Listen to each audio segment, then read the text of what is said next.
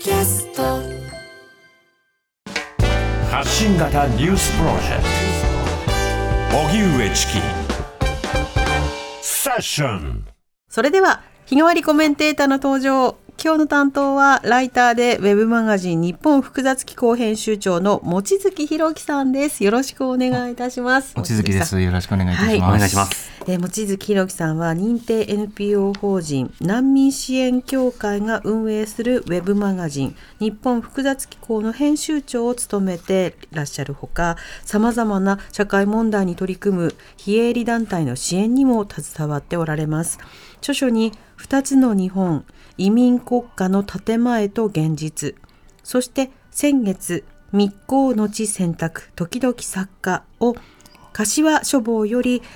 孫ヘウォンさんと一緒に出版されました。はい。後ほど新刊の話を伺いますが、はい。この時間帯になって望月さん初めての出演ということになりますね。すねはい。はい。ありがとうございあのます TBS ラジオではね、いつもあのまとめて土曜日など、はい。いくつかの番組で、ね。あのご登場いただいでいらっしゃると思いますていますけれども、改めて日本複雑機構どういったウェブマガジンなんでしょうか？はい、こちらはあの先ほどご紹介いただいた通り難民支援協会というあの難民の方たちを支援されている NPO の方と一緒に2017年に私はあの団体職員じゃないんですけど一緒に立ち上げたウェブ,、あのウェブマガジンになっていまして、まあ、はい難民の方、あるいはそうでないさまざまなルーツをお持ちの日本で暮らしておられる方あるいはそうした方たちを地域で支援されている方々から主にまあインタビューという形で、あの深くじっくりお話を伺ってあの写真もたくさん撮らせていただいてあのインターネット上で無料で公開しているそういうあの取り組みになります。うん、あのとてもいい媒体だと思うんですよ。あの本当にあの勉強させてもらってるし、なおかつ読み物として読み応えがある。というのはね、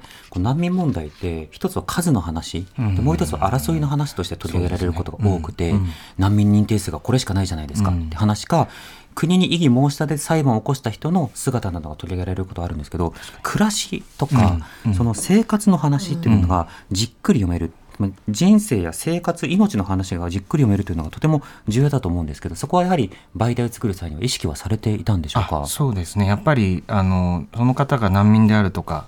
何々人であるとかそういうことはすごく大事なんですよね。その一方でやっぱりそういうこうラベルが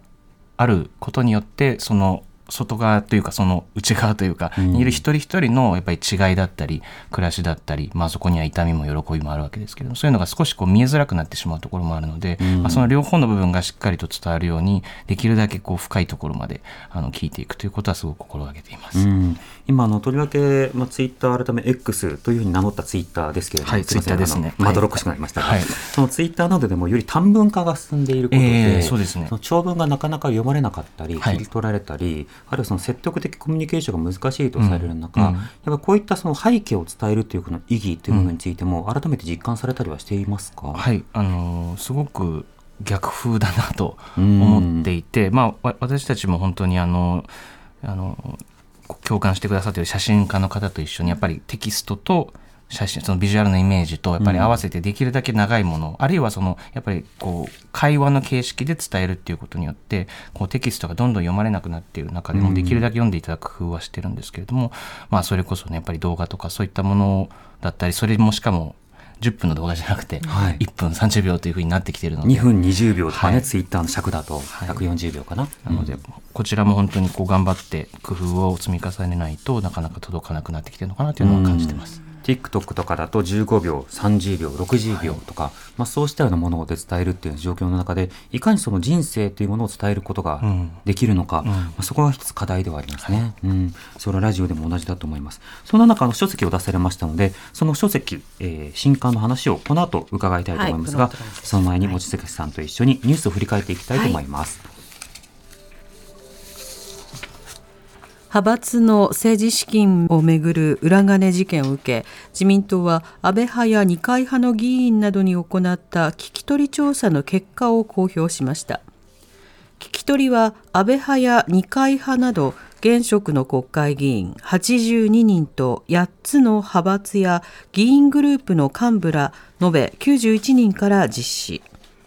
安倍派ではキックバックを不記載にする取り扱いが遅くとも十数年前から行われていた可能性が高いとされています。しかし調査結果では議員の名前は匿名で野党側は全容解明には程遠いと反発しています。能登半島地震で運休していた石川県の第三セクター能登鉄道が今日一部の区間で運転を再開しました。運転が再開されたのはいずれも七尾市の七尾駅と能登中島駅の間の区間で総延長およそ33キロのうち七尾市内を通る5駅分16.8キロです。また JR 西日本も今日七尾線の七尾駅と和倉温泉駅の間で運転を再開しました。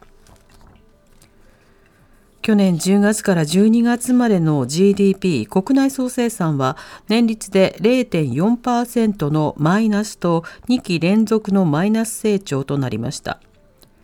去年1年間の成長率ではドルに換算した名目 GDP がドイツに抜かれ世界4位になりました。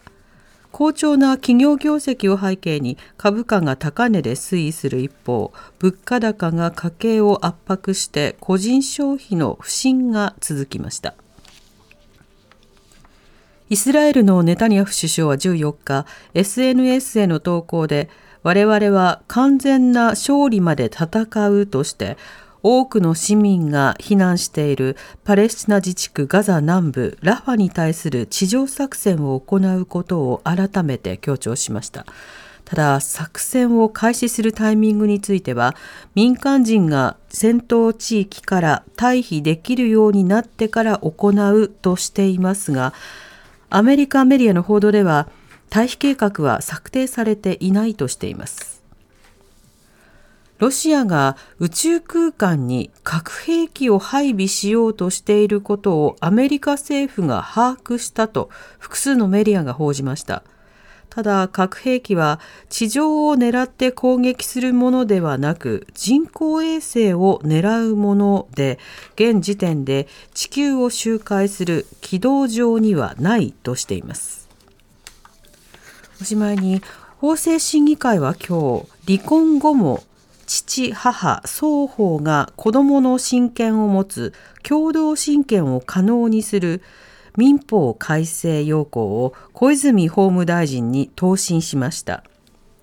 政府は今国会に改正案を提出する方針です。一方で虐待や DV の被害者は加害者との関係が断ち切れず苦しみが続くと強く懸念しており与野党の国会議員にも慎重論が広がっています。さて今日はライターでウェブマガジン日本複雑機構編集長の望月弘樹さんとご一緒です、はい。望月さん気になったニュースいかがでしょうか？はい、あのーやっぱりガザのニュースはずっと毎日気になり続けていて、まあ今本当にねあの最悪のまあずっと最悪が更新され続けているようなタイミングで、まああのさらなる最悪がもう本当に迫っているというような状況かなと思うんですけれども、はい。あの本当に思うのはあのこのイスラエルという、まあ、国があのできた時のやっぱり植民地主義的な暴力と、やっうんぱりレイシズムの問題っていうものがあのもうその国の在り方に絡みつくような形で存在していて、はい。でじゃあそれって何なんだろうっていうことを考えた時に日本にも植民地支配の過去がありますので、うん。植民地主義って何なんだろうっていうことを考えた時にやっぱりその人の人は皆人なわけなんですけれどもその中にやっぱり上下をあの切り込んで切り込みを入れていくような考え方っていうのが植民地主義であり、そしてその上から下を見た時に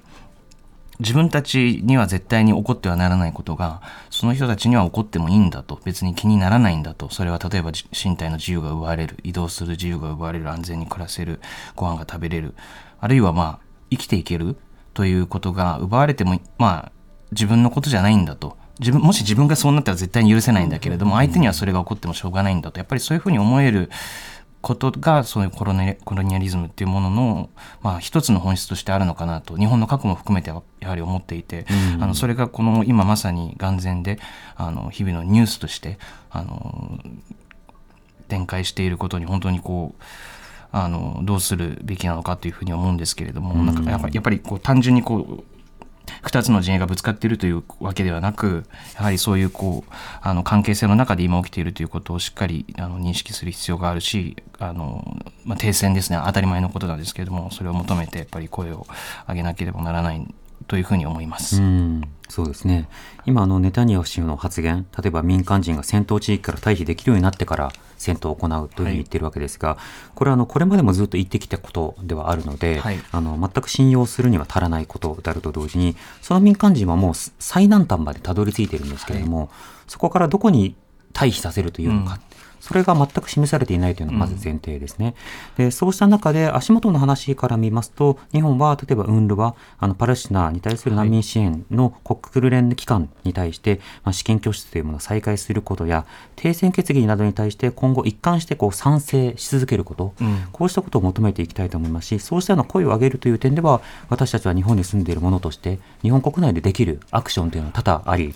今あのいろんな街とかねそうしたところで声を上げたりとか、うん、いろいろなそのフリーパレスチナとかノージェノサイドとか、うん、そうしたようなその声をね上げるというような動きもあったりするのでそれらをこうつなげていくというのも大事ですよね。はい、うん、この退避計画をねあの退避させてから攻撃するみたいなことっていう、まあ、こういうある種のこう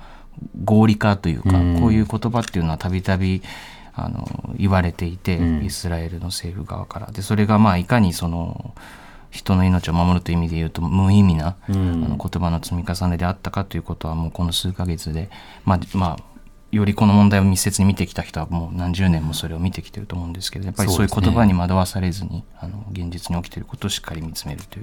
うことが大事ではないかと思います、うん、最近聞かなくなった言葉の一つが人道回廊だと思います、はいはい、今やってることは人道回廊でここからここに、まあ、避難できるようにしますよということではなくて、うん、今やってるのは強制退避なんですがそ、ね,、の強制退避の先ももうすでになくなっているという状況の中で、行われるのは民族浄化。浄化というのは全員なくなくす全員虐殺するという意味ではなくその地域にその民族なるもののアイデンティティが構築できないような、作れないような状況を作るというのが民族浄化というふうに言われます。うん、なので、パレスチナからもし全員退避が実現したら、うん、それ民族浄化の完成ということにもなるんですよね。はい、なので、あ、なるほど、退避させたんだ、それは良かったねということは、思えないようなニュースだということは、ぜひ知ってほしいですよね。はい。では、この後、えー、しっかりと、えー、フロントラインセッション、望、はい、月さんの新刊について伺っていきたいと思います。えーはい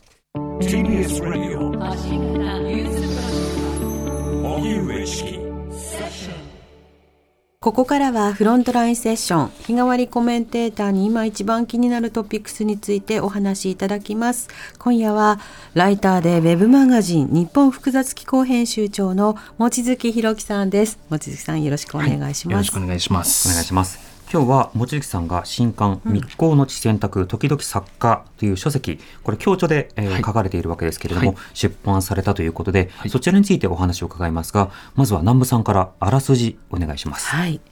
1946年夏朝鮮から日本へ男は密航で海を渡った。日本人から朝鮮人へ女は裕福な家を捨てて男と結婚した貧しい二人はやがて洗濯屋さんを始めます。ウルサン、プサン、山口、東京。洗濯屋さんのその後を知る子供たちへのインタビューとわずかに残された文書群を手がかりに100年を超える家族の歴史を丹念に描き出したウェブマガジン日本複雑機構初の書籍化の企画です。はい。まずあのこの密航の地選択時々作家この本を出版することになった経緯というのはどういったものなんでしょうか？はい。あのー、まずですね、あの共著者の孫平恩先生という方がいらっしゃいまして、うん、その方があの在日朝鮮人文学あるいはまあ、えー、在日朝鮮人の方たちが書いてきたものについての,、あの専門の研究者の方でうん、でその方が、えー、2022年にあの2年前ですね。あの、この密航の地選択という新刊の主人公にもなっている、あの、ユン・ジャオンというですね、1911年に朝鮮で生まれた、あの、非常に無名の、まあ、当時は売れなかった作家、1964年に亡くなるんですけれども、彼の、えー、日記を、えー、ご家族からあの共有いただいて、それをあの出版すると、でいうことがありました。で、これは、この日記というのは、非常に珍しいものであるらしいんですね。その専門家の視点からすると、その在在日コリアン在日朝鮮人一世のその自分で書いた日記日本語で書かれてるんですけれどもこういうものが交換物としてはまあまあ存在しない。であるいは交換されてないものでもあのほとんど見たことがないというような状況で、しかし同時代の同じような年齢の日本人の日記とかっていうのはたくさん存在して交換もされているんですけれども、うん、まあ、そういうところにその日本の先ほどもお話したその植民地支配の影響なんかもすごくビビッドに出ているんですが、はい、まあ、それがまず出ましたと。でそれを私が読ませていただいて、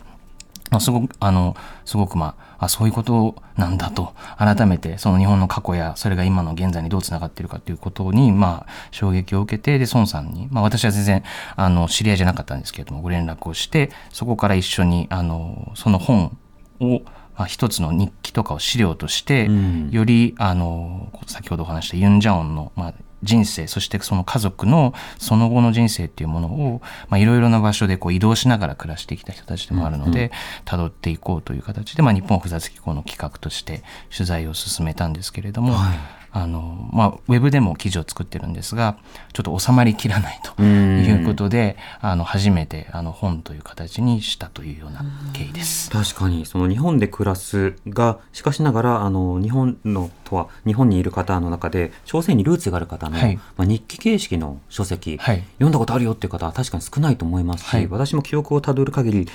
ないかなという感じですね書籍としては。ないみたいです。はい、うん、で一方で例えばあの戦中などにおいてね戦中の記録などで一部っていうようなことで当時を振り返るとか、はいはいそう、ね、そうした限定的なものではあるんですがそれは日記とはまた異なるその気候とか、うんうん、テーマでその呼びかけたものだったりするので、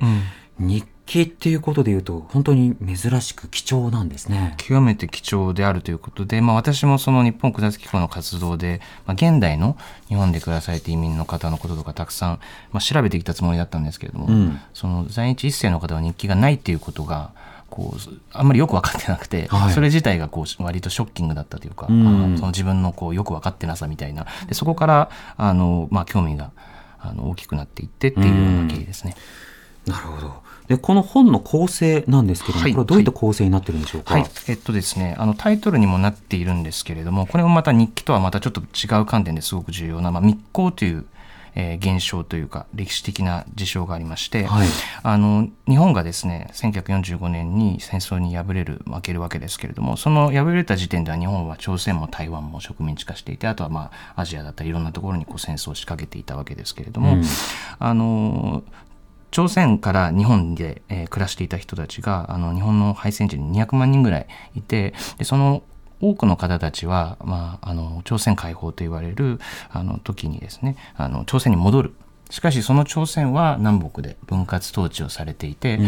あのインフレもすごい状態で暮らせないっていうことで日本にもう一度戻ってこようとする人たちがかなりいました、はい、でその方たちのご親族とか日本に暮らしてたりもするの。けれども日本は GHQ に占領されていて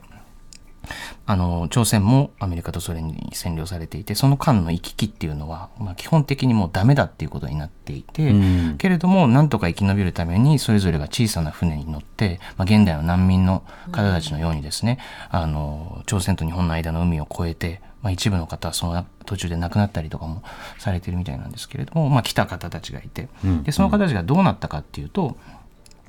少なくない人たちは日本の警察や GHQ があの連携して捕まえて、まあ、今の入管収容ってあるじゃないですか、ああいうあれのまあ原点みたいなことなんですけれどもいろいろな警察や施設に収容して送還するということをまあしていたわけなんですね。でしかしまあそそれは全員がそうなったわけではなくてこの本の主人公のユン・ジャオンもその収容を逃れて日本で暮らした人物ということになります。なので、その密航という非常に重要なあの部分をですね、実は彼はあの戦後売れない作家だったので小説に書き残していて、えー、そこの部分をまあ一つあの描くというのが核になっているんですけれどもそれが1946年、うん、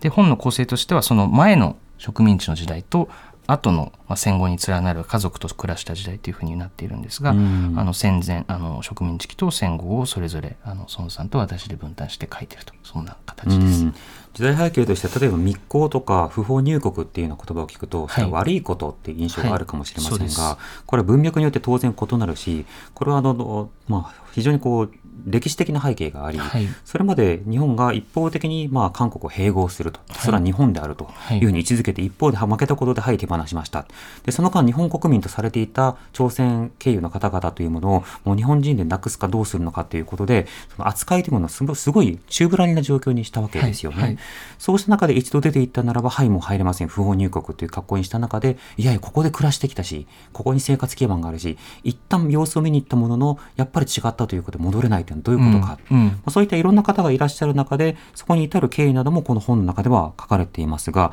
これ日記だけではなくて本の中でも写真とかいろんな資料を頼りに、はい。その実態というもの、あの人生というものを浮き彫りにしていくじゃないですか。はい。どういうふうに取材されたんですか？あのですね、えー、とまず非常に重要なのはやはりユン・ジャオンという人物が日記だけではなくてあの小説を書いていたと。でその彼があのこのエッセイとか自分の体験記という形では語れなかった密航というものを小説に書いていた。そしてさまざまなですね朝鮮にいる家族とのお手紙のやり取りですとか、うん。あるいはその入管が彼について残していた資料。それはそこには例えば指紋の大夏とかうん。写真とかですね。あの3年に1回更新するようなあの外国人登録というものがあ戦後できたんですけれどもそういったものを取り寄せてみたりとか、本当にあのこの密航を経験された当時の人の周囲でこれだけ本当に多様な資料が今残っているということ自体が先ほど日記が貴重だって言ったんですけどもそれ以外のものも含めて本当に貴重なうん。あるいはあのチキさんが最初におっしゃってくださったの生活という意味で言うと家族の中で少しだけそのレコーダーを回していて家族の団らんとかも実は残っていてそういったものをこう60年代のテープを聞かせていただいたりとかあのそういうものも全部こういろいろこうあのご家族から提供いただいたものを全部使って、うん。あの本当にあの当時どういう時代だったかっていう概説書とかはいっぱいあるんですけれども本当に一人の人間あるいはその誰も知らない家族がどういうふうに生きてたのかっていうことをこうすごい至近距離からあの見れたっていう見させていただけたっていうことは本当に貴重な経験でしたし、あの孫先生もおっしゃってたんですけれどもそういうことができたっていうことは本当にあの稀なことだったそうです。うん。本当に例えば日記をつけ続けるというのもさることながら、今言ったようにその音声を録音して団らんを取る。はい、これも当時60年前の状況ですと、はい。例えば80年代とかカセットレコーダーとか、ええ。ウォークマンとかできたならば、はい。簡単にポチって取れるようになって気はしますけれども、難しい時代いやですよそうですね。当時あのリールテープというすごいでっかいテープで、はい。でユン・ジャオンの家族はあの東京の目黒で洗濯屋をやってもう極貧の生活を借金だらけで極貧の生活をしていて子供たちも子供の頃から一緒に働くという生活をしていて、うん。いたんですけれどもじゃあなんでそのテープが手に入ったかっていうと、お客さんにその在日のあの電気屋さんがいて、はい。洗濯をやる代わりに物々交換でテープをもらうと。でそのユン・ジャンは自分の作品を本当に亡くなる直前にそのテープに吹き込んだりしてその実は原稿自体はもうなくなっちゃってるんだけどテープだけそれも密航について語ったあの最後の作品なんですけれどもテープだけ残ってるとかししかもそれも全部は喋れてないうんですけれども、あのそういった形でこう命のですね生きた証をまあ残された人で。あのそのテープをね入手した経緯もその生活がにじみ出るような経緯だったんですよね。うん。物々交換物々交換。物々交換で焼肉を食べたりとか、うん。あのそういう、はい、選択の代わりっていうのでいろいろなことをご家族されたっていうお話も伺いました。うんど。うして貧困になったのかとか資本経済などにこう入入れなかったのかそれは当時のさまざ、まな経済的な状況差別的な状況など、はい。い、ろんなものがそこからも見えてくるんですね。やっぱりまあ日本のいわゆる大企業とかには息子さんのにもお話聞いたんですけど息子さんが1970年代に就職する時彼は上智大学まで実は出てるんですけどもそれでも日本企業は全く入れない、もう面接すらできない。から彼は実は外資系の金融機関に勤めるんですけれども、まあ、そういうじ時代だったんですよね。70年代、80年代ぐらいまでは、まあ、だからこう怠けてるから貧乏とかあのそういうイメージをね持たれる方もしかしたらいらっしゃるかもしれないけど全くそういうことではなくて本当にあらゆる仕事から排除されだから植民地支配は1945年で終わったんですけれども、うん。実はそれに近いものが戦後にもさまざまな形で残っていてその入管のシステムだったり企業側の就職差別とかその中であのこの家族が目黒で暮らしていた家族がどういうふうにまあ、生きてきたのか生き延びてきたのかっていうことを、あのまあ、教えていただいたというような感じですね。うん。うん。この本の中には本当に写真も多く載っておりましてその写真を見てもあ当時の生活ってこうだったのか街並みはこうだったのかということを知れたりもしますし、はい。今言ったようなその植民地主義政策について知ることもできるしいろんなメディア環境について知ることもできるし、うんそしてこの国にいる隣人たちはどういったルーツがあるのかということも知れるということで、一人にフォーカスすることでむしろいろいろレンズが広がるような一冊になってますね。最後にあのなんていうかこの取材の過程でも実は最後にたどり着けたことなんですけれどもユン・ジャンは男性そしてユン・ジャンのことを教えてくださった長男のテヒョンさんも男性ででそのお母さんのこととかあるいは妹さんの,、まあその女性たちの家族の中での姿まさに生活にうん。なかなかこう届かない状況があってそれはこの家族だけではなくて在日朝鮮人の書いたものがないっていうのは男性もないんだけれども女性はもっとないっていうことがあってうん。それがこの取材の中でもあったんですけれどもあの最後にですねそのお母様のことを教えていただくためにあの妹さんにお話を伺うことがいつこさんと妹さんにお話を伺うことができてあの本当に何も書き物が残っていないその女性たちのあの過去だったりあるいは娘さんが生きてきた人生についても伺わせていただくことができてあのそういったところもあのなんていうかな、